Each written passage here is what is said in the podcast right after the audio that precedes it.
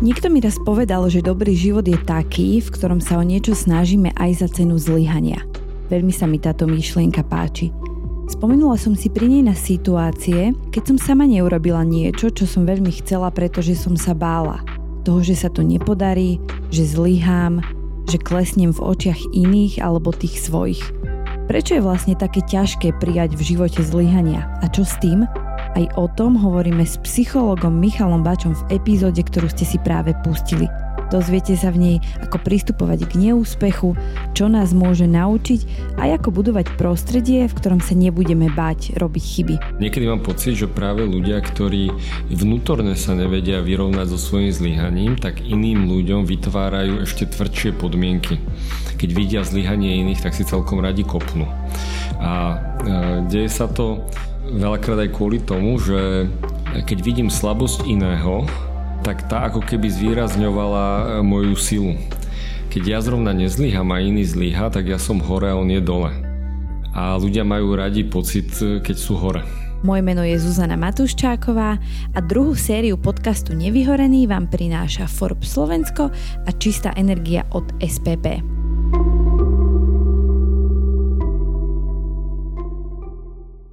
Michal Bača je psychológ, ktorý sa venuje individuálnej práci s klientami, coachingu a spolupracuje aj s Ligou za duševné zdravie.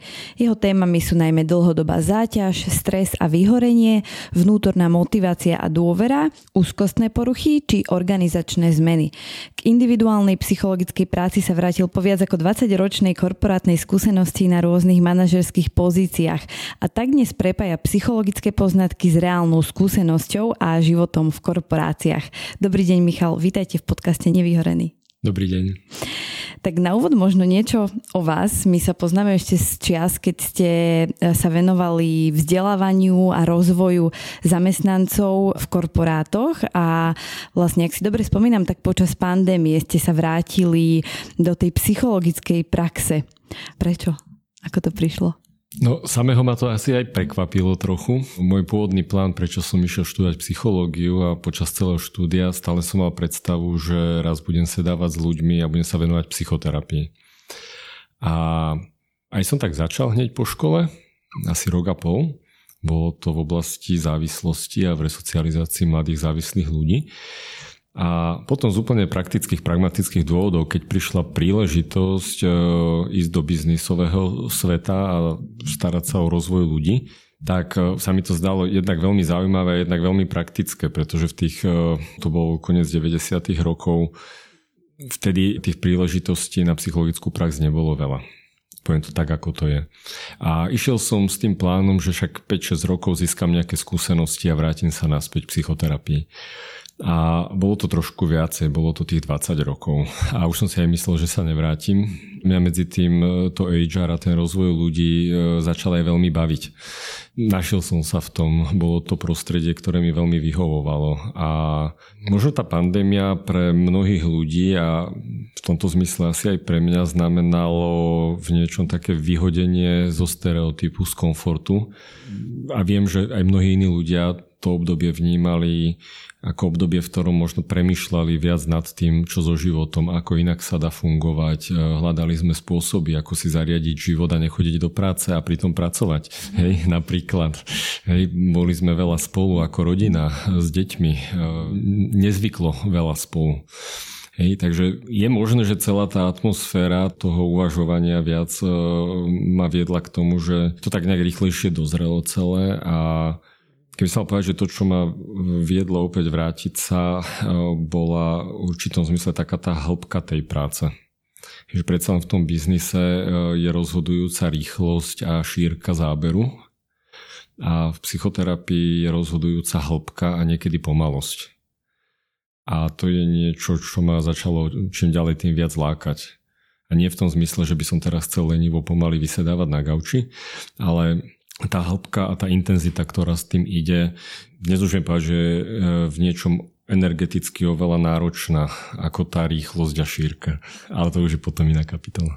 A aké témy momentálne rezonujú vo vašej praxi u ľudí? Asi to nie je žiadne tajomstvo, keď sa hovorí o duševnom zdraví, o problémoch v oblasti duševného zdravia v súčasnosti, tak ľudia e, zápasia s úzkosťami rôzneho druhu.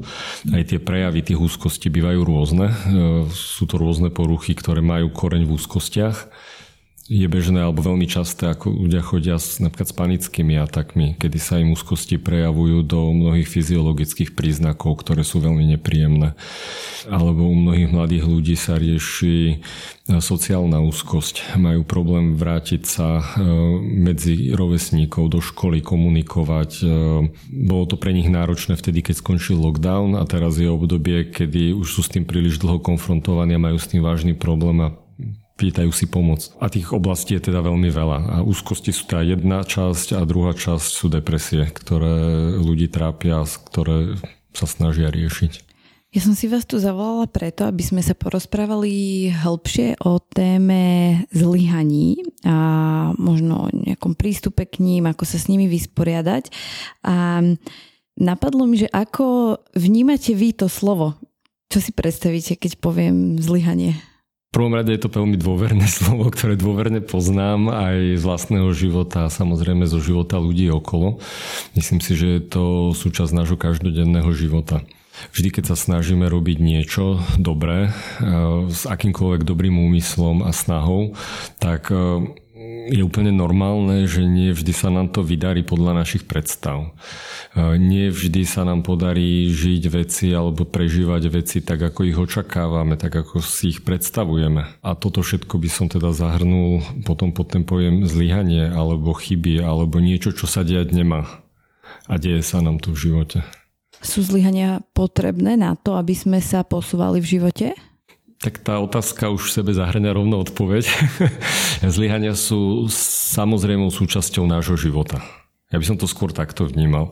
Nie sme e, superhrdinovia, nie sme dokonali. My sa dokonalými stávame celý život a nedokonali zomrieme. ale celý náš život je o vyzrievaní, o učení sa, o hľadaní, aj o nachádzaní.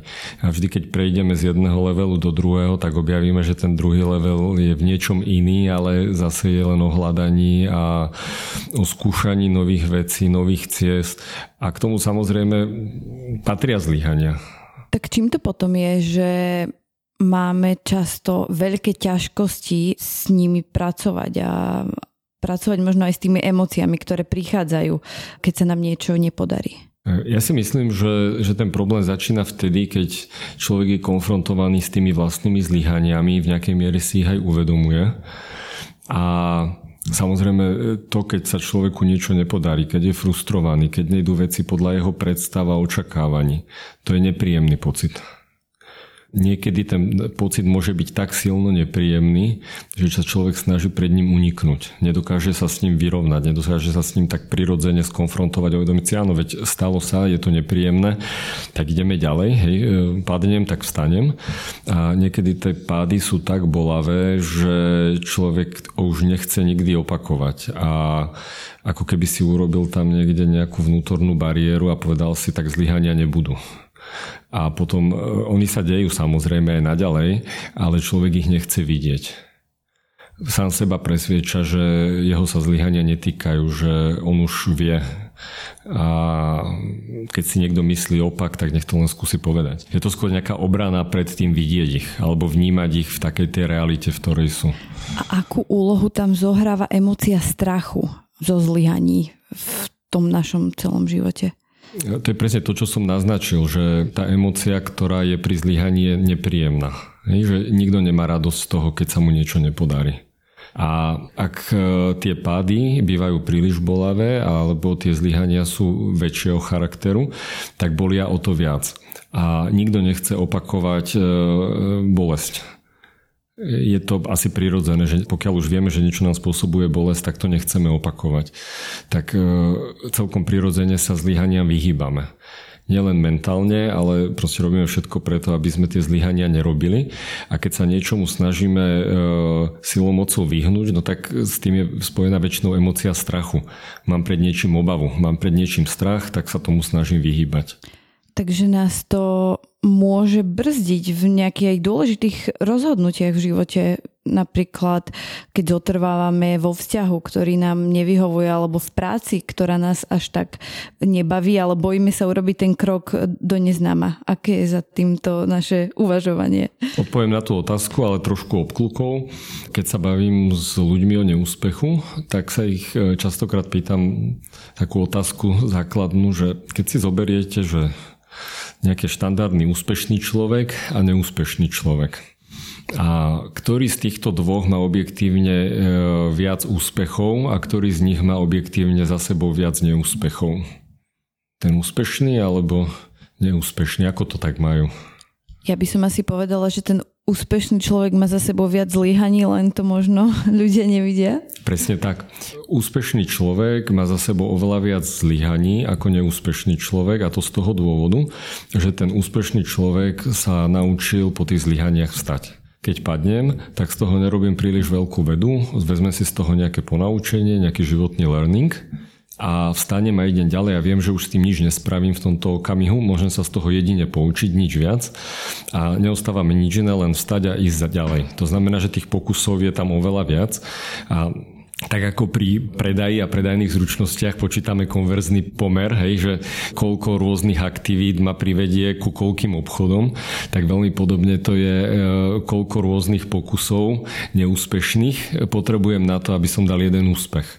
A tým, že mám veľmi veľa neúspešných pokusov, po ktorých sa viem otriať a nerobiť z nich vedu a ísť ďalej, tak e, zvyšujem pravdepodobnosť úspechov. A úspešní ľudia potom majú aj úspechy samozrejme, tí neúspešní pri tom zlyhaní ostanú zastanú, zaciklia sa v ňom, lutujú sa, majú pocit, že je všetko nespravodlivé, že sa im deje nejaká krivda, že im všetci hážu polena pod nohy a svojím spôsobom si bahňa v tom neúspechu. Nikdy si to samozrejme nepriznajú, že si v tom bahňa, ale problém je v tom, že nevstanú. Ten rozdiel medzi úspešnými a neúspešnými je práve v tej schopnosti vstať a ísť ďalej a skúšať ďalšie pokusy.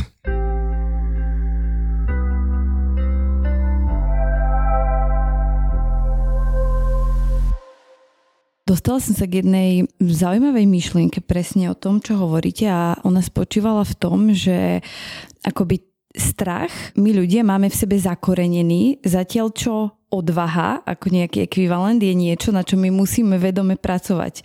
Je to tak? U niektorých ľudí to vyzerá, že je to tak, ale keď sa pozriete na malé dieťa, keď sa narodí, a to malé dieťa je e, v dobrej starostlivosti, je v dobrých rukách. Rodičia sa o neho starajú, dostáva potravu, dostáva obrazne povedať materinské mlieko, je v teple, je v suchu, má všetku tú starostlivosť, hygiena, láska, blízky ľudia, všetko má. Tak to dieťa je prirodzene odvážne. Keď sa učí chodiť, tak e, toľko razy padne a toľko razy vstane, že to nepočíta jak rýchlo príde detský plač, tak príde hneď za tým smiech. Medzi plačom a smiechom sú zlomky sekúnd veľakrát. Ale dovtedy bude e, sa snažiť chodiť a dovtedy bude padať, kým sa raz nenaučí chodiť. A vďaka tomu mu to netrvá príliš dlho, lebo keď má okolo seba ľudí, ktorí ho v tom povzbudia, podporia, povedia, neboj sa, to nevadí, vyskúšame, ideme, zase ho chytia za ruku, zase ide skúša. Tam je veľmi prírodzená odvaha. Ja by som si skôr dovolil tvrdiť, že ako deti, pokiaľ sa s nami dobre zaobchádza, tak je pre nás veľmi prirodzená odvaha chuť ísť do nového a učiť sa nové veci zvedavosť, chuť učiť sa, e, odvaha je niečo prirodzené, pokiaľ človek vyrastá v bezpečnom prostredí. Naopak, keď to prostredie od detstva nie je úplne bezpečné, alebo sa dieťaťu dejú veci, keď nie je o ňo dobre postarané, alebo keď sa mu deje niečo, čo by sa tam určite diať nemalo, veľakrát hovoríme o traume, o traumatizácii. To znamená, že toho nákladu, tej záťaže je na to dieťa príliš veľa a nedokáže to spracovať, tak vtedy e, tam nastupuje úzkosť a strach a vtedy sa ten vývin a ten vnútorný rast zastavuje, spomaluje alebo úplne zastavuje. A je možné, že sú ľudia, ktorí majú vo svojom buď rannom živote alebo aj neskôr veľmi veľa zlých skúseností. A v úvodzovkách život ich naučil, že treba byť veľmi obozretný, treba byť veľmi opatrný. Z každého kúta na mňa číha nejaké riziko. Odčadiaľ môže na mňa vyskočiť e, nejaký problém. A preto si musím dávať veľký pozor, lebo nikto to so mnou nemyslí dobre za tým môže byť nejaká buď jedna vážna skúsenosť alebo viaceré opakované zlé skúsenosti a títo ľudia prirodzene nemajú odvahu ísť do nového, nemajú chuť e, vstáť, nemajú chuť opäť riskovať. Hej, keď sa im udeje neúspech, ten ich len utvrdí v ich presvedčení, že všetko je zlé a aj tak je to tu všetko proti mne. A musí to byť nejaká ako keby vážna trauma, lebo ja poznám kopec ľudí a vrátanie aj mňa, úplne nie som človek, ktorý ide teraz skúšať nové veci a vrhnúť sa do takého podnikania, do tohto, do tohto, do tohto. A pritom nemyslím si, že mám za sebou nejaké veľké traumy, ktoré by to mohli ovplyvniť. Tak čo ešte má na toto vplyv? Že či sme odvážni, či sa vrháme do nových vecí? Čo to ovplyvňuje ešte? Určite tých faktorov je veľmi veľa. Ja som hovoril, že niekedy tie sú to veľké traumy, ale niekedy to nemusí byť nič zásadné. Je to proste prostredie, okolností, ktoré nás formujú. A Niekedy tak s nadsaskou sa zvykneme smiať, že prvé 2-3 roky učíme deti rozprávať a chodiť a po zvyšok života ich učíme sedieť a byť ticho. Hej, s nástupom do škôlky, do školy. Tu naseď, nevyrušuj, dávaj pozor, buď ticho, nerozprávajte sa. Teraz hovorí pani učiteľka, počúvajte, zopakujte, čo povedala, nevymýšľajte. Toto sa okolo nás krútilo celé detstvo. Keď sme mali šťastie na učiteľov, alebo šťastie na rodičov, tak sme možno počúvali viacej. Skvele si to urobil, perfektne, e, čo by sme ešte mohli k tomu pridať. Čo si povedal, to znelo zaujímavo. Hej, povedz to pred všetkými, to bol skvelý nápad. E, hej, v dobrom, bez sarkazmu. Hej, že keď sme mali šťastie na takýchto ľudí, ktorí nás povzbudzovali, ktorí v nás rozvíjali tú prírodzenú zvedavosť, vtedy sme rástli. A ťažko povedať, e, nedá sa povedať paušálne, že ako to ľudia majú, čím si prešli. Hej, niekedy práve pri tom hlbšom pohľade do seba človek si až neskoro v dospelosti uvedomí, že aha, veď to prostredie, v ktorom som bol, bolo síce starostlivé, e, zahrňali ma láskou, dostával som, ale človek si až niekedy s odstupom uvedomí, že, že tam bolo aj veľmi veľa strachu. E, takého, ja to niekedy volám taký emočný podmas hej, ktorý tam je, ktorý si neuvedomujeme veľakrát. Nemusí to tým byť žiaden zlý úmysel ani ubližovanie, ale jednoducho je to niečo, čo sa aj generačne prenáša medzi ľuďmi. Tých faktorov je tam fakt veľa. Mm-hmm. Ako s tým strachom zo zlyhaní súvisí vlastný sebaobraz, aký si o sebe tvoríme my sami?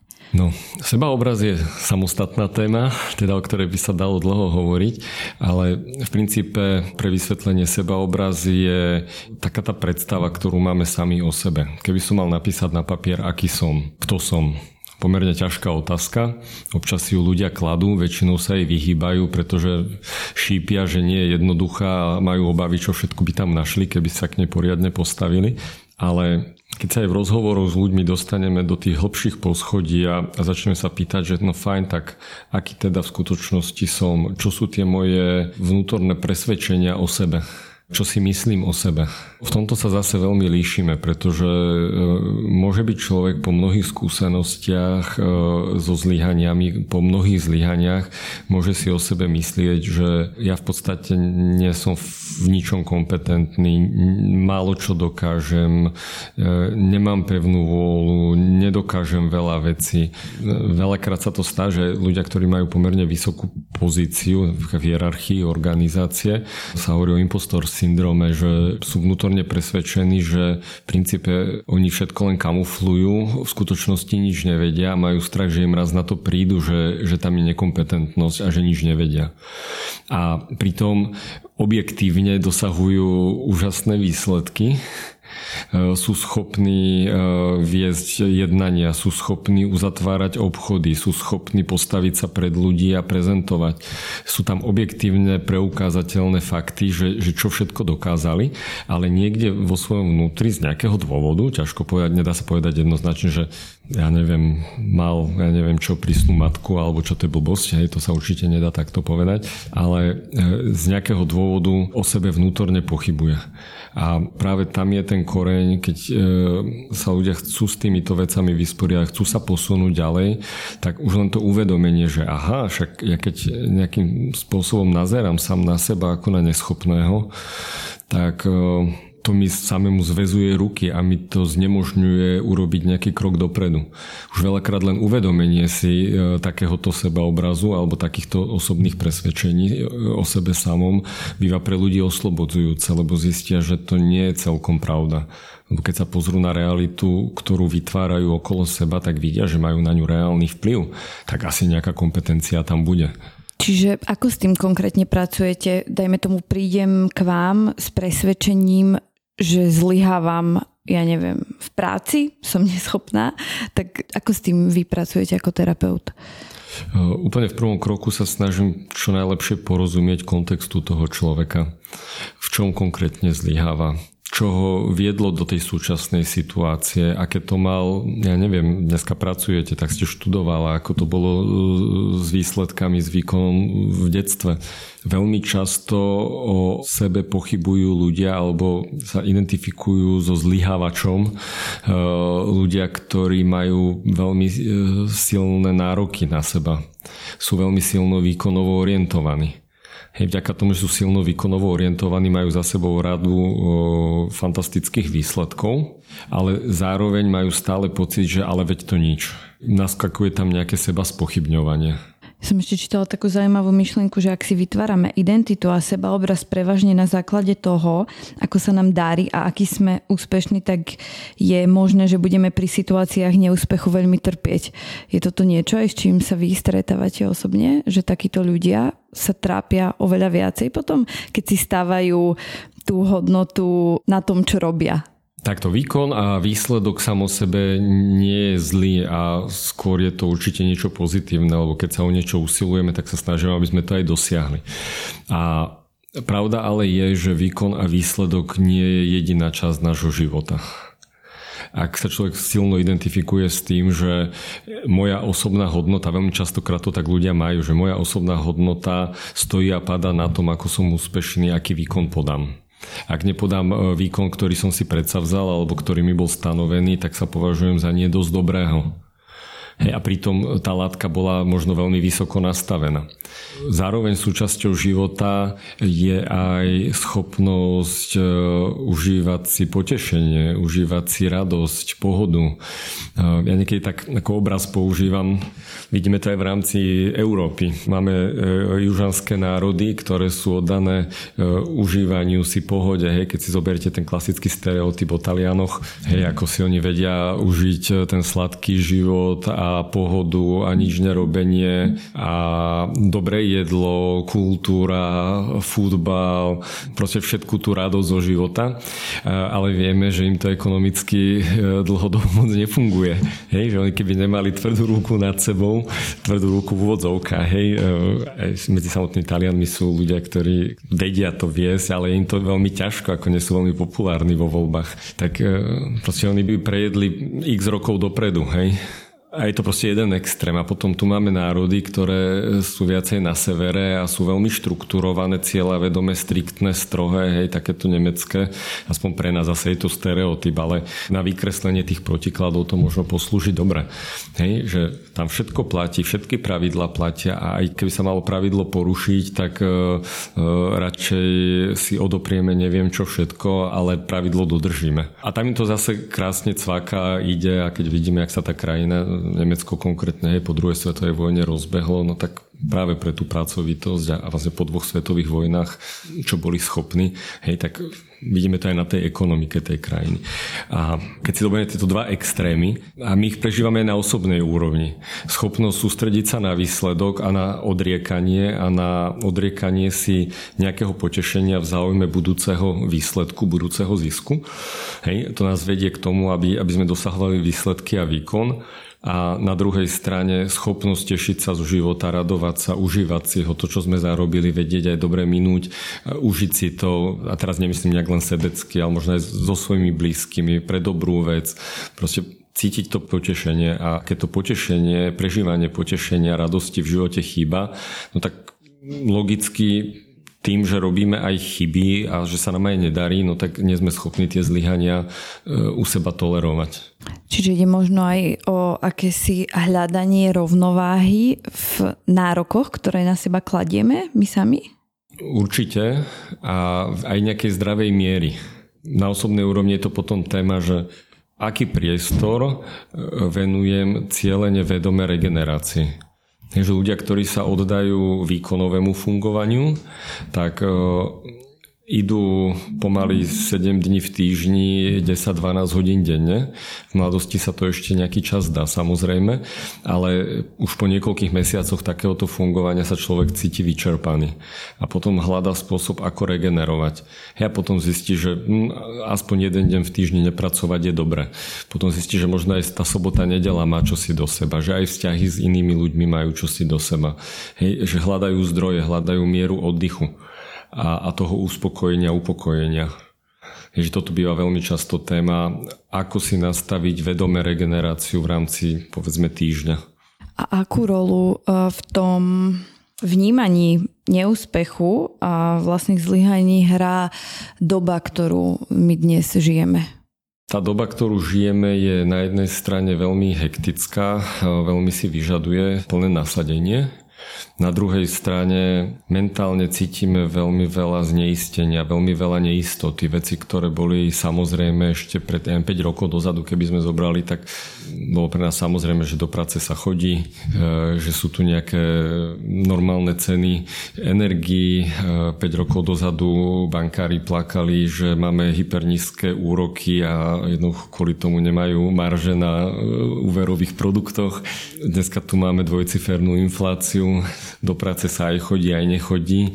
Digitálne sme sa transformovali dramaticky rýchlo. Hej. Všetky tie dramatické zmeny, ktoré sú, nás veľmi zneistujú a prinášajú do života veľmi veľa strachu. Pandémia priniesla pocit ohrozenia, vojna na Ukrajine priniesla pocit ohrozenia, energetická kríza prináša ľuďom pocit ohrozenia a strachu, či im to vyjde. Podnikom to prinieslo pocit ohrozenia, alebo čo s tou obrovskou infláciou a s tými obrovsky zvýšenými nákladmi, ktoré máme. To znamená, že ten pocit ohrozenia a teda z toho vyplývajúci pocit strachu sa šíri veľmi silne. O to sme viacej vypetí v situáciách, keď vidíme, že veci nejdu tak, ako by sme chceli že sa nám nedarí na osobnej úrovni tak, ako by sme chceli. Hej, to sú tie naše osobné zlyhania.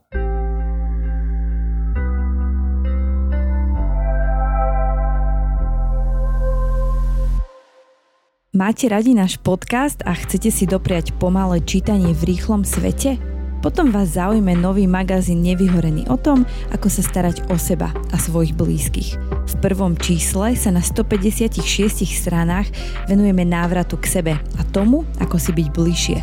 Nájdete v ňom mnoho rozhovorov so známymi odborníkmi na duševné zdravie zo Slovenska aj z Česka a tiež inšpiratívne príbehy ľudí o hľadaní šťastia, zmysluplnosti a seba samého v tejto bláznivej dobe. Magazín Nevyhorený vám prináša Forbes Slovensko v spolupráci s dizajnovým štúdiom Milk, vďaka ktorému je magazín nie len plný hodnotných myšlienok, ale aj krásny na listovanie. Na kvalitnom papieri, s umeleckými ilustráciami a fotografiami, ktoré pohľadia dušu. Objednať si ho môžete na linku, ktorý pripájam do popisku podcastu, pretože k niektorým myšlienkám a ľudským príbehom sa oplatí vrácať.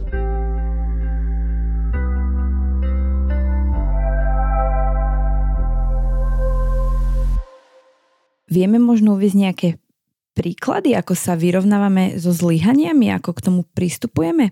S čím sa vy konkrétne stretávate vo svojej praxi? Ľudí, o ktorých sa spolu rozprávame, ktorí sú veľmi silno výkonovo orientovaní, tak u nich je neúspech aj mnohé veci, ktoré by iní ľudia považovali za úspech.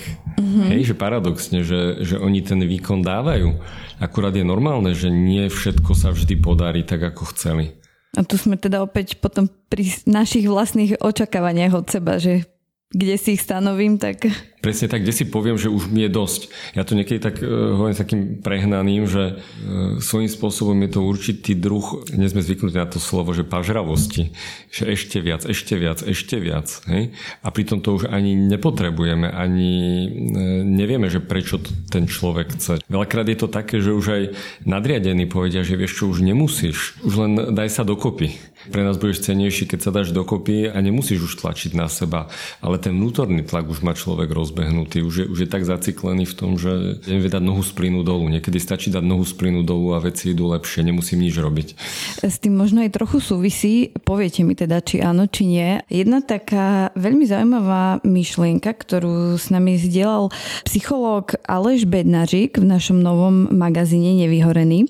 On citoval v rozhovore psychologa Karla Rogersa, ktorý hovoril o tom, že je veľký rozdiel medzi tým, kým sme, čiže našim reálnym ja, a tým, kým by sme chceli byť, teda našim ideálnym ja.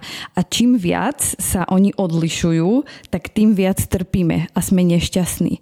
Uh, má toto aj súvis s tým, čo od seba očakávame? Určite áno, Karla Rogersa si nesmierne vážim. Je to človek, ktorý aj veľmi ovplyvnil moje uvažovanie v oblasti psychológie. Jedna vec je, ako si vytvárame svoj reálny obraz o sebe. Druhá vec je, aký by sme chceli byť, aké máme ašpirácie. A ak je tam velikánsky rozdiel, tak to samozrejme robí tento problém a robí to ten vnútorný tlak. A tretia vec je, ktorá nebola ale spomenutá, kto v skutočnosti sme. Ako to myslíte? Obraz o sebe, to, čo si myslím, že som, by som pripodobnil, ako keď maliar kreslí obraz. Ja som v tom okamihu maliarom a kreslím to, ako sám seba vnímam. A v nejakej miere nakreslím svoj autoportrét. Ten obraz, ktorý som nakreslil, ma znázorňuje viac alebo menej verne. Ale som ja ten obraz, ktorý som nakreslil? Keď nakreslím svoj autoportrét e, v 20 rokoch a keď nakreslím svoj autoportrét v 50 rokoch. Sú to zrejme dva rôzne obrazy. Asi sa nebudú veľmi podobať. Nejaké črty tam budú podobné, ale budú to dva rôzne obrazy. Ale kto je ten maliar? To je tá otázka. Kto v skutočnosti som? Ja nie som môj obraz. Môj obraz mi iba pomáha uvedomiť si niektoré svoje charakteristiky, svoje vlastnosti. Oveľa podstatnejšie, kto v skutočnosti som. Takže keď ja som presvedčená, že na tom obraze som neschopná a nedostačujúca samej sebe, tak asi potom je strašne ťažké zvládať tie situácie, keď spadnem obrazne povedané. Presne tak. Už len keď vidím ten svoj nešťastný obraz, tak to vo mne vyvoláva pomerne negatívne emócie. Hej, tá emócia môže byť pocit bezmocnosti, pocit neschopnosti. Ľudia to bežne pomenovávajú ako, že majú nízku seba dôveru. Hej, prídu s problémom, že ja mám takú nízku seba dôveru, že poďme s tým niečo robiť. Hej, a tam sa veľmi rýchlo dostaneme k seba obrazu, k vnímaniu samého seba a potom je na mieste otvoriť tú otázku, no v poriadku, tak toto je môj obraz, ktorý je e, svojím spôsobom nejakým snapshotom v danom čase, v danom okamihu, taký to je. Taký to zrejme nebol 15 rokov dozadu, keď sa ich opýtam a aký ste, aká ste bola pred 15 rokmi, bol by ten sebaobraz rovnaký? Hej, každý povie, že no v niečom možno trochu, ale ináč dosť iný. Hej, keď už dáme tých 15-20 rokov rozdiel, tak už je dosť iný. A teraz, no dobre, ale čo je to vaše, čo sa na ten obraz neviaže? V čom je tá vaša identita? V čom je identita toho maliara? Čiže sa snažíte hľadať nejaké iné dôkazy o schopnostiach alebo o tom, že... Identita maliara je to, a to veľmi často potom prídeme v tých rozhovoroch, že je schopný ten obraz malovať, akokoľvek sa rozhodne, že ho chce vidieť. Mhm, čiže prevziať zodpovednosť, ako keby... Presne tak. Bez ohľadu na to, aký som dnes, ja mám možnosť z toho vykročiť a formovať to, aký budem zajtra. A to je oveľa podstatnejšie ako ten môj aktuálny sebaobraz, ktorý som si dnes vytvoril, pretože ten ma môže veľmi ľahko ťahať ako celová gula. A, a nie je to nič viac a nič menej ako moja predstava o mne samom, ktorá síce vyšla z nejakých mojich predošlých skúseností, možno z toho, čo mi tí učitelia hovorili, alebo rodičia, alebo nadriadení, čo do mňa hudli o mojej neschopnosti. Ale to má málo čo spoločné s tým, čo s tým urobím. A nechyba nám niekedy to prevzatie zodpovednosti, lebo ja často počúvam a vlastne to aj sama robím. Hneď z rána. Dneska rána mám konkrétny príklad, kedy som použila to, že ja to proste takto mám, že ja keď mám stres v práci, tak nedokážem vypnúť a proste takto to je. A to som sa snažila vysvetliť môjmu priateľovi, on mi povedal, ale že prečo tak uvažuješ, že takto to proste je, keď ty to môžeš zmeniť a robiť s tým niečo. Je to, to bežná vec? A čo s tým? Je bežné, že my fungujeme v nejakých uh, naučených zvykoch, návykoch, stereotypoch a tie návyky a stereotypy nie sú e, vo svojej podstate zlé. Návyky a stereotypy nám uľahčujú každodenné operatívne fungovanie. Keď si vybudujeme dobré návyky, tak nás vedú, dokážu nás preniesť cez množstvo situácií s nízkym výdajom energie. Naopak, zlé návyky nás dokážu ťahať dolu Niekedy niečo, čo si vybudujeme ako dobrý návyk, je s odstupom času a po nejakom čase už zlým návykom a nás viacej brzdí a je potrebné ho zmeniť. A opäť e, to, aký máme návyk a, a napríklad e, určitý vzorec uvažovania, vzorec myslenia nie je nič viac ako návyk, ktorým si zvykneme uvažovať, ktorý je možné zmeniť. Samozrejme, nejde to tak, že teraz sa zmeň, hej, mm-hmm. tak sa zmením, ale po malých krokoch a vďaka uvedomovaniu si mnohých súvislostí my dokážeme meniť aj takéto návyky, ktoré vidíme, že nám skôr komplikujú život, ako pomáhajú. O to ide veľakrát v tej individuálnej práci, že napríklad Veľmi rád dávam ľuďom domáce úlohy medzi sedeniami a keď riešime tieto témy, že človek ráno vstane a hneď už má plnú hlavu toho, čo ho všetko čaká, čo ho bude stresovať, čo nepríjemné sa v ten deň stane a už je tam hneď tá blbá nálada z toho samozrejme a celý ten strach a stres, tak jedna z úloh býva, že keď ráno vstanete, zorientujete sa, že teda kde som a v ktorej izbe a čo, aký je dneska deň a čo dneska idem do práce alebo je víkend alebo čo. Hej, to sú také tie prvé kontrolky, ktoré nám zablikajú. Tak možno keď sa posadíme na postel, tak porozmýšľať o troch veciach. Alebo počas rannej hygieny, ak si robí ráno človek sprchu, tak rozmýšľať a vymysleť 3-4 veci, na ktoré sa človek v ten deň teší. Hej, napríklad na poradu po čase sa človek už neteší, lebo je stereotypná a furt sa tam riešia určité veci. Ale naučiť sa tešiť, že tam napríklad stretnete milých kolegov, milé kolegyne, s ktorými sa viete ako človek stretnúť a porozprávať. Hej, to môže byť niečo, na čo sa človek teší. A zrazu sa teší na poradu, ktorú má inak v zuboch. Hej? A podobne porozmýšľať nad momentami, ktoré v ten deň ma čakajú a ja sa na ne teším. Ešte sa vrátim o pár krokov späť, keď sme sa rozprávali o tom sebaobraze a presvedčeniach, ktoré o sebe máme. Čiže prvý krok, teda ak ja chcem pracovať s tými zlyhaniami alebo mám nejaké konkrétne zlyhanie alebo neúspech, ktoré sa mi ťažko preklenúva, tak je na mieste sa zamysleť vôbec sám nad sebou, že či nebude problém niekde hĺbšie ako v tej konkrétnej situácii, uh, napríklad o tých presvedčeniach, ktoré mám sám o sebe. Neviem, či hovorím zrozumiteľne.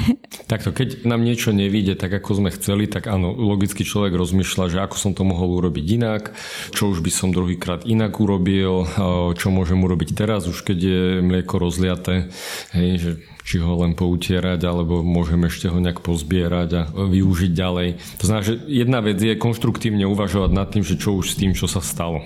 Hej, a ako sa z toho ponaučiť. To je jeden spôsob uvažovania. Druhá téma ale je, ako to zvládam ja vo svojom vnútri urobím nejakú chybu a úplne ma to zomelie, rozloží, začnem mať vnútorné výčitky, začnem byť podráždený, e, mám hnev na seba, alebo bežne sa stáva, že ľudia majú hnev na všetko ostatné okolo a obvinujú všetkých ostatných okolo za svoj neúspech. Hej, že nevidia, že oni niečo spravili, vidia len tie externé bariéry, ktoré tam boli, ktoré boli príliš veľké a nedokázali ich prekonať, lebo s nimi povedzme nerátali. Mhm. Hej? To je to, že áno, ale... Hej, dobre, tak nepodarilo sa mi to, tak neviem, môžeme sa na to pozrieť. Boli to okolnosti, alebo bolo to nejaké moje vnútorné, mal som tie okolnosti predvídať, opäť sme pri prevzati zodpovednosti za situáciu.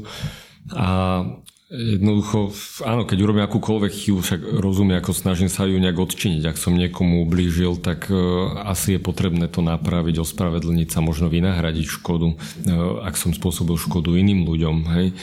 To je to slušné, čo môže človek ex post urobiť, alebo poučiť sa. Hej. Ak človek nepoučí zo svojej chyby, tak je veľmi pravdepodobné, že ju zopakuje. Hej, niekedy sa tak hovorí, že človek opakuje tie isté chyby dovtedy, dokiaľ sa z nich nepoučí. A prečo máme taký problém pomenovať to zlyhanie? Možno nie až tak sami pred sebou, ale tak navonok, dajme tomu v partnerskom vzťahu, je ťažké prísť za tým druhým a povedať prepač, toto som prehnal. Tak my na jednej strane vidíme, že čo všetko nás doviedlo k nášmu zlyhaniu a ak sa máme aspoň trochu radi, tak e, nebudeme si hovoriť, že no tak ja som taký hlupák a ešte všelijak nejak šťavnatejšie to pomenovať, hej.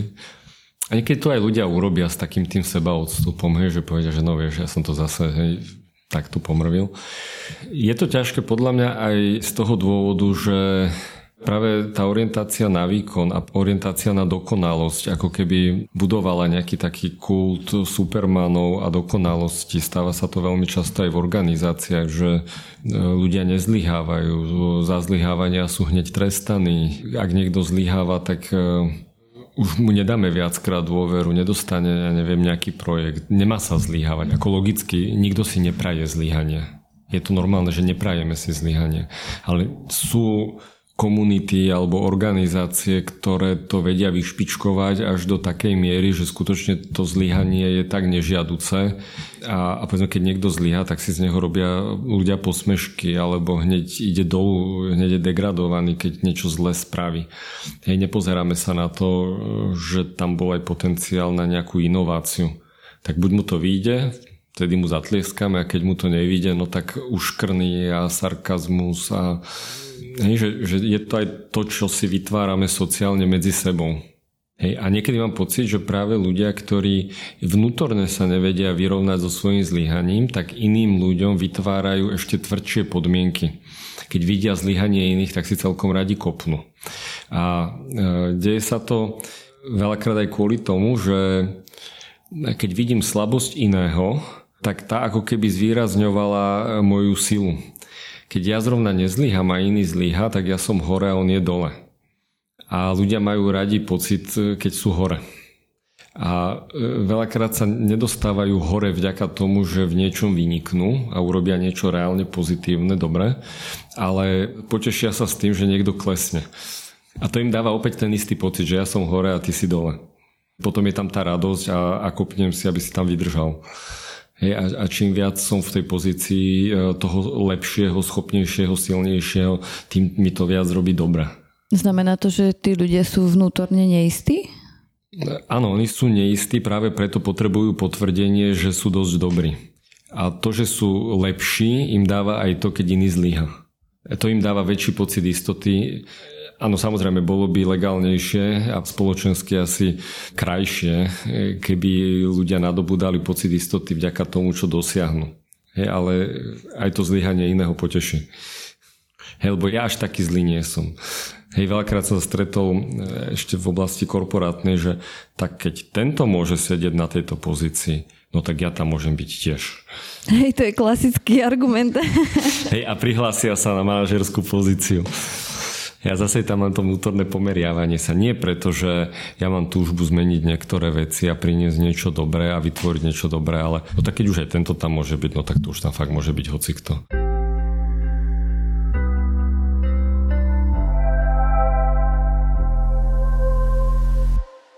Ja mám pocit a vy ste mi to aj tak čiastočne potvrdili, keď sme sa dávnejšie bavili o tej téme zlyhávaní, že, že je to aj veľkou témou práve vo firmách a v organizáciách, keď už sme to trošku načali. Čím to je? Táto téma zlyhávania, aby som to tak zaramcoval širšie, patrí to do oblasti firemnej kultúry. Keď sa povie niečo, že je firemná kultúra, tak pre mnohých to znie tak akože neuchopiteľne, že to je také, že no však ale čo s tým narobíme. Na druhej strane, keď sa povie firemná kultúra, znamená to, že to je niečo hlboké v tej organizácii, čo má obrovský vplyv na to, ako tu nažívame, čo robíme a ako dosahujeme výsledky. E, známa kniha Petra Druckera je ako kultúra zje stratégiu na raňajky. E, môžeme mať akékoľvek dobré plány, biznisové stratégie, tá kultúra si s tým poradí hneď zo začiatku a, a z pekných stratégií ostávajú akurát pekné prezentácie. Hej. Takže kultúra je niečo, čo je silné, čo tu reálne je, čo je hlboké a čo keď chceme zmeniť, potrebujeme na to niekoľko rokov, aj keď je popri tom všetko dobré úsilie. Tak to len ako na zaramovanie, že o čom sa ideme teraz baviť. Súčasťou firemnej kultúry je viacero oblastí a jednou z tých oblastí firemnej kultúry je aj miera e, psychologického bezpečia, ktoré ľudia prežívajú vo svojich tímoch pri každodennej práci. Ukazuje sa a je to zistenie, ktoré je pomerne čerstvé. Je to otázka posledného desaťročia, povedzme, kedy sa firmy začínajú zaoberať témou psychologického bezpečia. 20 rokov dozadu, keď sa firmy snažili vytvárať e, podmienky pre zamestnancov, tak sa dotazníkmi e, merala spokojnosť zamestnancov. To boli klasické prieskumy spokojnosti. A bol predpoklad, že keď budú spokojní zamestnanci, budú spokojní aj akcionári, aj spokojní klienti a že všetci, keď budú spokojní, tak sa nám bude dariť. A toto bol koncept, s ktorým sa pracovalo 20-25 rokov dozadu. Počasie sa zistilo, že vychádzajú pomerne vysoké hodnoty spokojnosti zamestnancov, ale veľká skupina zamestnancov vôbec neprináša pridanú hodnotu firme tak sa bádalo, že teda kde je ten rozdiel, keď máme spokojných a spokojných a títo prinášajú hodnotu a títo neprinášajú. A vznikol pojem angažovanosť zamestnancov. Engagement. Tak sa začal merať engagement. Engagement hovorí o tom, akú mieru vnútornej motivácie ľudia vkladajú do svojej každodennej práce. Do akej miery ich to ženie naplňa baví znútra. Lebo chcú. Dlhodobé galupové prieskumy hovoria, že je to do 30% zamestnancov. I keď sa hovorí o silent quittingu, v posledných mesiacoch je to, aj u nás to tak rezonovalo dosť v médiách, tak to je práve tých zvyšných 70%, e, ktorí sa vnútorne vypínajú a robia len tak, aby boli ostatní spokojní a už tam príliš veľa toho vnútorného nedávajú. A tam môže byť veľmi veľa vplyvov, to je samostatná téma.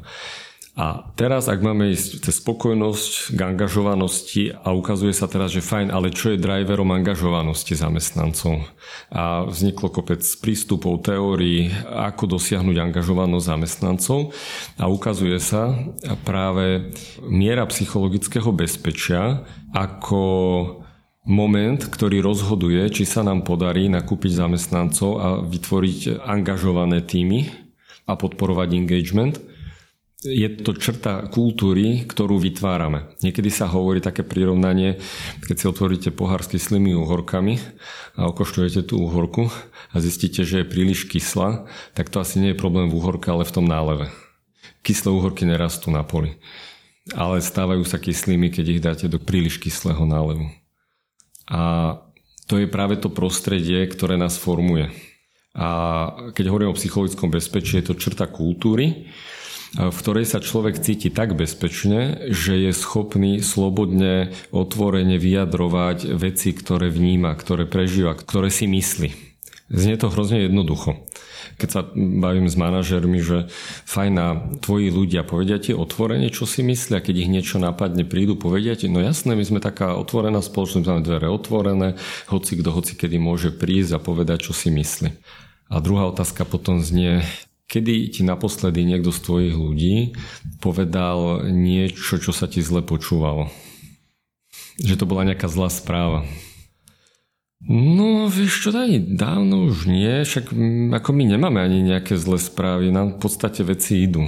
Predtým sme sa hodinu rozprávali o tom, čo všetko sa im nedarí. A v čom je rozdiel teda? Skúsme byť možno konkrétny a na nejakých príkladoch ukázať, ako vyzerá to psychologické bezpečie, treba, ja neviem, na nejakej porade a ako by nemalo vyzerať, že aké sú tam tie rozdiely medzi firmami, ktoré toto majú ako keby zmaknuté. Opäť tá jednoduchá definícia, takto to definuje Amy Edmondson, ktorá prvá definovala e, pojem psychologického bezpečia. Je to prostredie, kde ľudia skutočne sú schopní, ochotní vyjadrovať svoje myšlienky, svoje obavy, svoje otázky. A na porade, keď sa čokoľvek rieši, tak ľudia nemajú problém otvoriť ústa čokoľvek povedať. Nemajú strach, že ich niekto zhodí, že niekto to bude sarkasticky komentovať, že ten ich názor, koment bude prepočutý a totálne nebraný do úvahy. Takisto nerátajú s tým, že keď niečo povedia, že teraz všetci budú z toho hotoví a hneď to zrealizujú. Je to e, otvorená debata a, a tí ľudia tam majú svoj platný hlas Manažer, keď vidí, má tam niekoho nového alebo v nejakom kontexte, že niekto je stále ticho a ten človek zvykne mať názor, tak ho môže vyzvať a, a stará sa o to, aby ľudia všetci vyjadrili, keď sa to týka teda tá téma celého týmu, aby sa k tomu vyjadrili, aby povedali, čo si myslia. Ľudia si väčšinou o, o veciach niečo myslia. Ľudia väčšinou názor nejaký majú. A akurát z nejakého dôvodu ho nechcú vysloviť. Lebo môžu mať blbú skúsenosť, lebo sa im to niekedy nevyplatilo, eh, lebo im z toho vyplynuli len nejaké nové úlohy, lebo však prídeš s novým nápadom. Super, výborný nápad, kedy to bude? Hej? Keď manažer takto často reaguje, tak ľudia prestanú nové nápady prinášať, lebo to sú potrestaní. Nepozrú sa na to, že čo to znamená, čo to obnáša, koľko práce to je, eh, kto zrovna by mal na to viac priestor, než ten, kto to vymyslel. Hej, že veľakrát tí aktívni vymýšľači sú veľmi zavalení aktivitami. Hej, že to sú tie snehové gule, ktoré priťahujú úlohy, priťahujú prácu. No tak to prestanú robiť, prestanú dávať nové nápady. Zároveň tými, kde psychologické bezpečie funguje, sú veľmi tvorivé, veľmi inovatívne lebo vymýšľajú nové veci. Vytvárajú prostredie, kde sa nikto nebojí povedať aj hlúposť. Ako by to malo prebiehať? Taký ten brainstorming alebo porada kde sa nebudem bať ako keby zosmiešnenia, ale že budem prinášať hociaký ako keby v úvodzovkách blbý nápad Tú atmosféru vytvára primárne manažer. Samozrejme aj ostatní kolegovia, lebo môžu tam byť aj sarkastickí kolegovia, veľmi seniorní, ktorí už zjedli všetku múdrosť sveta a ktorí vytvárajú také podmienky, že keď je tam niekto juniornejší a má nejaký vlastný názor, tak ho vždy zavru, že vieš čo, ty ešte sa nevyjadruj k takýmto veciam, ty nemáš skúsenosti, ty teraz pekne počúvaj. Hej, to je všetko to, čo vlastne toho človeka zneistuje a uzatvára mu možnosti. Takisto manažer. Keď manažer komentuje nápady, hej, že niekto niečo povie, tak no tak to sme radšej nepočuli. Toto asi nebude dobre, poďme ďalej. Hej, toto keď urobíte jednému človeku dva razy, tak on prestane hovoriť. Mm-hmm. Nepotrebuje veľa. Ľudia sú inteligentní, nechcú sa strapňovať pred všetkými. To znamená, že veľa veľmi závisí od toho, aký prístup má manažer a nie je to žiadna jadrová fyzika. Hej, pokiaľ manažer ľudí povzbudzuje, e, môže okomentovať, môžu sa vrátiť k veciam, ale nemal by tam byť taký ten fight medzi ľuďmi. Tá vojna, že ja teraz a ty a ideme sa hádať. Ale mal by byť fajn, tak toto sú rôzne pohľady a poďme sa pozrieť. Spovedali ste slovo brainstorming, to je asi notoricky známe, všetci vedia, o čom je reč. Moja skúsenosť je, že málo kto rozumie tej metóde tak, ako bola vymyslená. Väčšinou, keď sa povie, že poďme brainstormovať, znamená, že á, tak si sadneme a poďme dávať nápady. A tak sa dávajú nápady a hneď sa o nich diskutuje.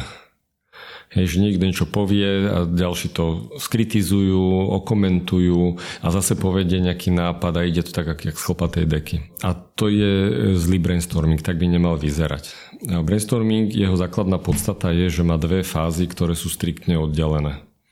A ten, kto to vedie, tú poradu, e, by na to mal dbať a mal by to ošetriť, aby sa tie dve fázy nijak neprelínali. Prvá fáza brainstormingu je o tom, že nahádžeme množstvo nápadov, ktoré nás napadnú bez ľadu a skladu, bez akejkoľvek logiky, bez akejkoľvek e, pridanej hodnoty. Môžu to byť všelijaké vtákoviny, hlúposti, šibnutosti, e, úlety, a počas tejto fázy by sa mali všetci včítane vedúceho a, a všetkých členov týmu, seniorných, akýchkoľvek juniorných, zdržať akýchkoľvek reakcií. Hej, tam by mal byť totálny poker face. Pokiaľ tam nebude takéto povzbudivé, pozitívne, tak potom poker face radšej nič. Proste dávame, dávame, dávame. Pretože tým, že ja poviem nejaký úlet, tak to môže inšpirovať iného, aby povedal on. A on môže povedať ešte väčší. A tretí povie ešte väčší a štvrtého to inšpiruje k tomu, aby povedal nápad, myšlienku, ktorá je prelomová. My vlastne umožníme tým ľuďom spoločné e, uvažovanie na hlas a s vypnutým hodnotiteľom, s vypnutým hodnotením.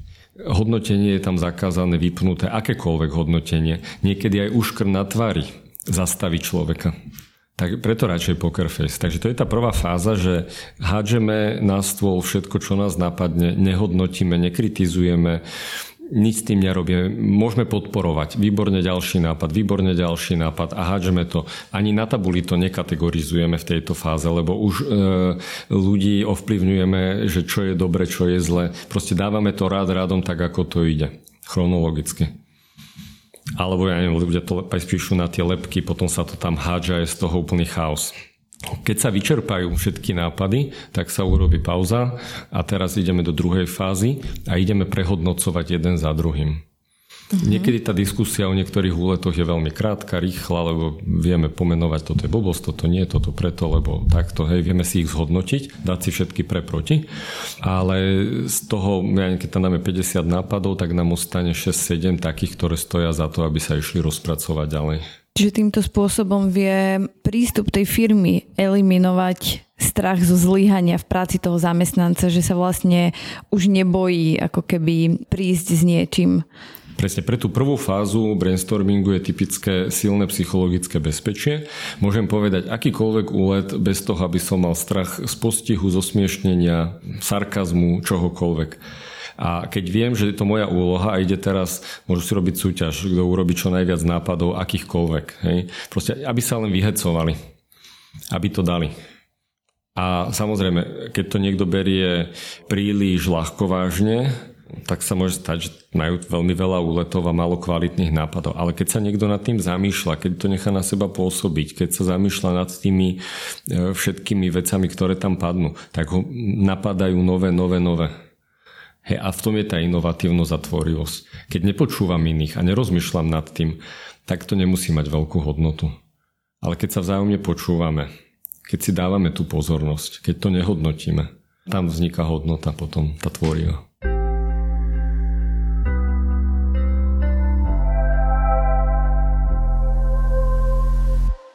Môže vlastne aj všetko zapadať v tej firme. On napríklad propaguje tie názory, aj si uznávajú tí lídry svoje vlastné chyby, e, budujú to psychologické bezpečie, robia všetko tak, ako majú, ale sú ľudia, ktorí ani v takýchto podmienkach nebudú o tých chybách rozprávať práve možno preto, o čom sme hovorili predtým, že majú taký veľký strach z toho vlastného zlyhania, že ako keby ani tá podpora ostatných im nepomôže v tom, tak ako s tým môžeme pracovať na tej individuálnej úrovni, ak viem, že strašne prežívam samého seba, ak to tak môžem povedať a každú proste vec, tak aké sú tie možno kroky, techniky, ako s tým viem narabať?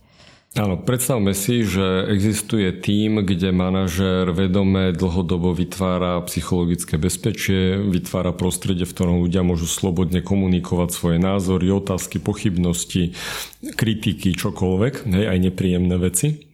A povedzme, že väčšina tých ľudí tomu rozumie a e, je otvorená a zrazu sa tam ocitne člen týmu, ktorý je stále ticho, je zahriaknutý, nepovie, má obavy Hej.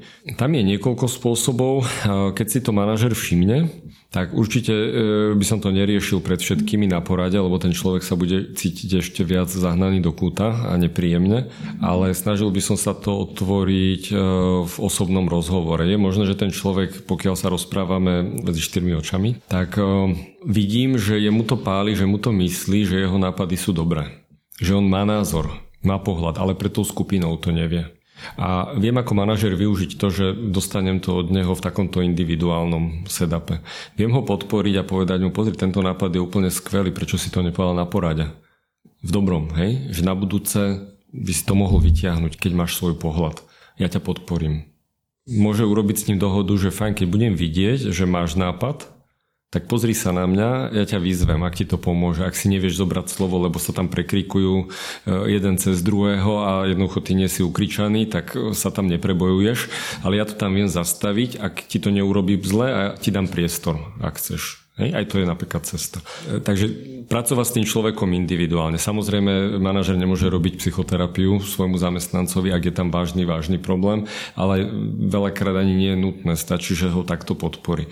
Druhá možnosť je, že by to ten človek mohol vnímať od manažera ako príliš manažersky, hierarchicky, tak ten manažer vie, že má tam kolegov, ktorí si s ním rozumejú a cez nich hej, ja poviem, fajn, tak uh, skúste sa ho opýtať. Ja si myslím, že on má nápady dobre, že mal by čo povedať do debaty, len má nejaké obavy. Vie to tak nepriamo. Hej, že manažéri veľakrát vedia použiť kolegov v týme na to, aby dosiahli niečo, čo sa v tom týme potom deje. A toto je úplne že dobrý spôsob, kde niekto z kolegov môže povedať, že počujete, ale Jano ešte nič nepovedal čo si o tom myslíš. A úplne ináč to vyznie na tej porade, ako keď to povie šéf. Uh-huh. Keď sa nebavíme o tej manažerskej rovine, ale o tej individuálnej rovine mňa ako osoby, ktorá nevie spracovávať svoje vlastné zlyhania, tak aké nástroje mám v rukách? Mne to pripomína otázku, často sa ľudia pýtajú, že kedy treba vyhľadať e, neviem, odbornú pomoc psychológa, psychiatra, alebo kde je tá hranica, keď mám problém a teraz či ísť za nejakým odborníkom, alebo čo mi pomôže. Hej? A samozrejme, že tam nie je nejaký teplomer, že odmerám si teplotu a pokiaľ je to nad 38, tak idem k lekárovi. Hej? Ale celkom logicky je to tak, že človek skúša najprv všetky možné prostriedky, ktoré mu vždy predtým pomohli hľada si sám spôsob. Tak dneska je populárne si googliť a hľadať e, zdroje všelikde online. Hej, človek vyskúša všetko možné. Porozpráva sa s kamarátmi, hľadá inšpiráciu. A je úplne normálne, že keď e, všetky tieto zdroje, ktoré som zvykol používať, nefungujú a stále som neprišiel na riešenie a stále mám problém, tak potom je asi na mieste nájsť nejakého odborníka, ktorý mi s tým pomôže, hej, alebo vyhľadám si odbornú pomoc. Ja mám skúsenosť, že Občas sa stane, je to veľmi zriedkavé, že príde niekto, kto povie, že viete čo, ja, ja to nemám akože také silné a taký vážny problém, ale toto sa mi deje a neviem si s tým dlhodobejšie rady. Nefunguje mi na to nič z toho, čo som doteraz vedel. A to vôbec nemusí byť veľké množstvo sedení, to nemusí byť, že dva roky psychoterapie. Keď s tým príde človek pomerne skoro, tak sa to dá aj pomerne rýchlo vyriešiť veľakrát. To je možno takéto povzbudenie, že, že dneska už e, tá bariéra vyhľadať odbornú pomoc nie je taká veľká, hlavne vo väčších mestách to opadáva, hej? ale ak je to skôr, môže to e, byť menej časovo nákladné, energeticky nákladné, finančne nákladné, ako keď sa s tým človek pasuje 2-3 roky a potom aj tak si vyhľada pomoc a už to bude oveľa ťažšie a zdlhavejšie. Mm-hmm. Máte možno ešte na záver nejaké konkrétne odporúčania alebo možno nejaké myšlienky, ktoré by sme si mohli odniesť z tohto rozhovoru a ako možno nazerať na tie zlyhania? Podľa vás, čo je dôležité? Ako to vnímať? Úplne za kľúčové považujem, a viem, že to nie je teda bežné, rozumieť vlastným emóciám, rozumieť vlastným pocitom. So zlyhaniami máme problém vtedy, keď nevieme spracovať emóciu strachu zo zlyhania. Hej, to, že sa nám budú zlyhania diať je 100% istota. To nie, že je pravdepodobné, to je 100% istota. Pri každej dobrej snahe budeme zlyhávať. Budeme zlyhávať aj v našich vzťahoch, budeme zlyhávať v práci. A nehovorím, že teraz nejak dramaticky. Hej, ale také tie bežné každodenné veci proste, no nepodarí sa. To je základné presvedčenie, ktoré by som v sebe mohol mať. A problém je ale vtedy, keď mám z toho príliš veľký strach ten strach mi bráni urobiť niečo, čo môže potenciálne s nejakou mierou rizika e, zlyhať. Väčšinou ideme do veci, kde tá miera rizika je pod 50%. Keď sa nám niečo zdá, e, že viac pravdepodobné, že to bude zlyhanie, Hej, tak väčšinou z toho vycúvame, ale niekedy majú ľudia problémy aj do zlyhania, kde je 30%, 40% zlyhanie a ísť do toho a vedieť, že v poriadku, veď čo najhoršie sa mi môže stať. Tak keď toto nezvládnem, tak potom bude, neviem čo, konštruktívne, čo urobím. Mm-hmm. Akým spôsobom vstanem, ako sa postaram o tú situáciu, ako ju vyrieším, keď to nevíde. Čiže to je otázka, ktorú by sme si mali klásť, keď sa bojíme niečo urobiť? Je to veľmi častá terapeutická alebo koučovacia otázka. Keď má človek z niečoho strach, tak sa vás aj kouč alebo terapeut opýta, no dobre, a čo najhoršie sa vám môže stať? A keď si to človek vedome pomenuje, čo najhoršie, tak zistí, že to vôbec nie je taká hrôza, katastrofa, vôbec to nie je koniec sveta a že tá pravdepodobnosť síce nejaká je, nikdy nebude nulová a keď to nevyskúšam, tak neuvidím A niekedy hovorím ľuďom, že e, neúspech ani nemôže existovať, lebo keď e, sa to nepodarí, tak aspoň e, príde po naučenie, čo robiť inak a ako inak a či na to mám alebo na to nemám a čo mám urobiť na to, aby som mal. Vtedy príde learning. To poučenie má svoju veľkú hodnotu pre môj ďalší život. A keď sa to podarí, tak super. Ja si myslím, že toto je myšlienka, s ktorou sa aj môžeme rozlúčiť. A ja vám veľmi pekne ďakujem za rozhovor a snad sa tu ešte niekedy uvidíme. Ďakujem veľmi pekne. Toto bol psycholog Michal Bača, moje meno je Zuzana Matuščáková a podcast Nevyhorený ste mohli počúvať vďaka Forbes Slovensko a podpore nášho partnera spoločnosti SPP, ktorý by sme sa radi na tomto mieste poďakovali. Vám ostatným ďakujeme tiež za zdieľanie podcastu ďalej a podporu. Na záver by som rada upriamila vašu pozornosť na náš nový magazín Nevyhorený, ktorý môže byť podobne ako tento podcast skvelým pomocníkom na ceste k sebe samému. Link na jeho kúpu nájdete pri popiske tohto podcastu. Viac informácií aj ukážky sú na našich sociálnych sieťach na Facebooku či Instagrame Nevyhorený. Budeme sa tešiť na všetky vaše reakcie. Môj e-mail je zuzana.matuscáková.forbes.sk a do počutia o dva týždne.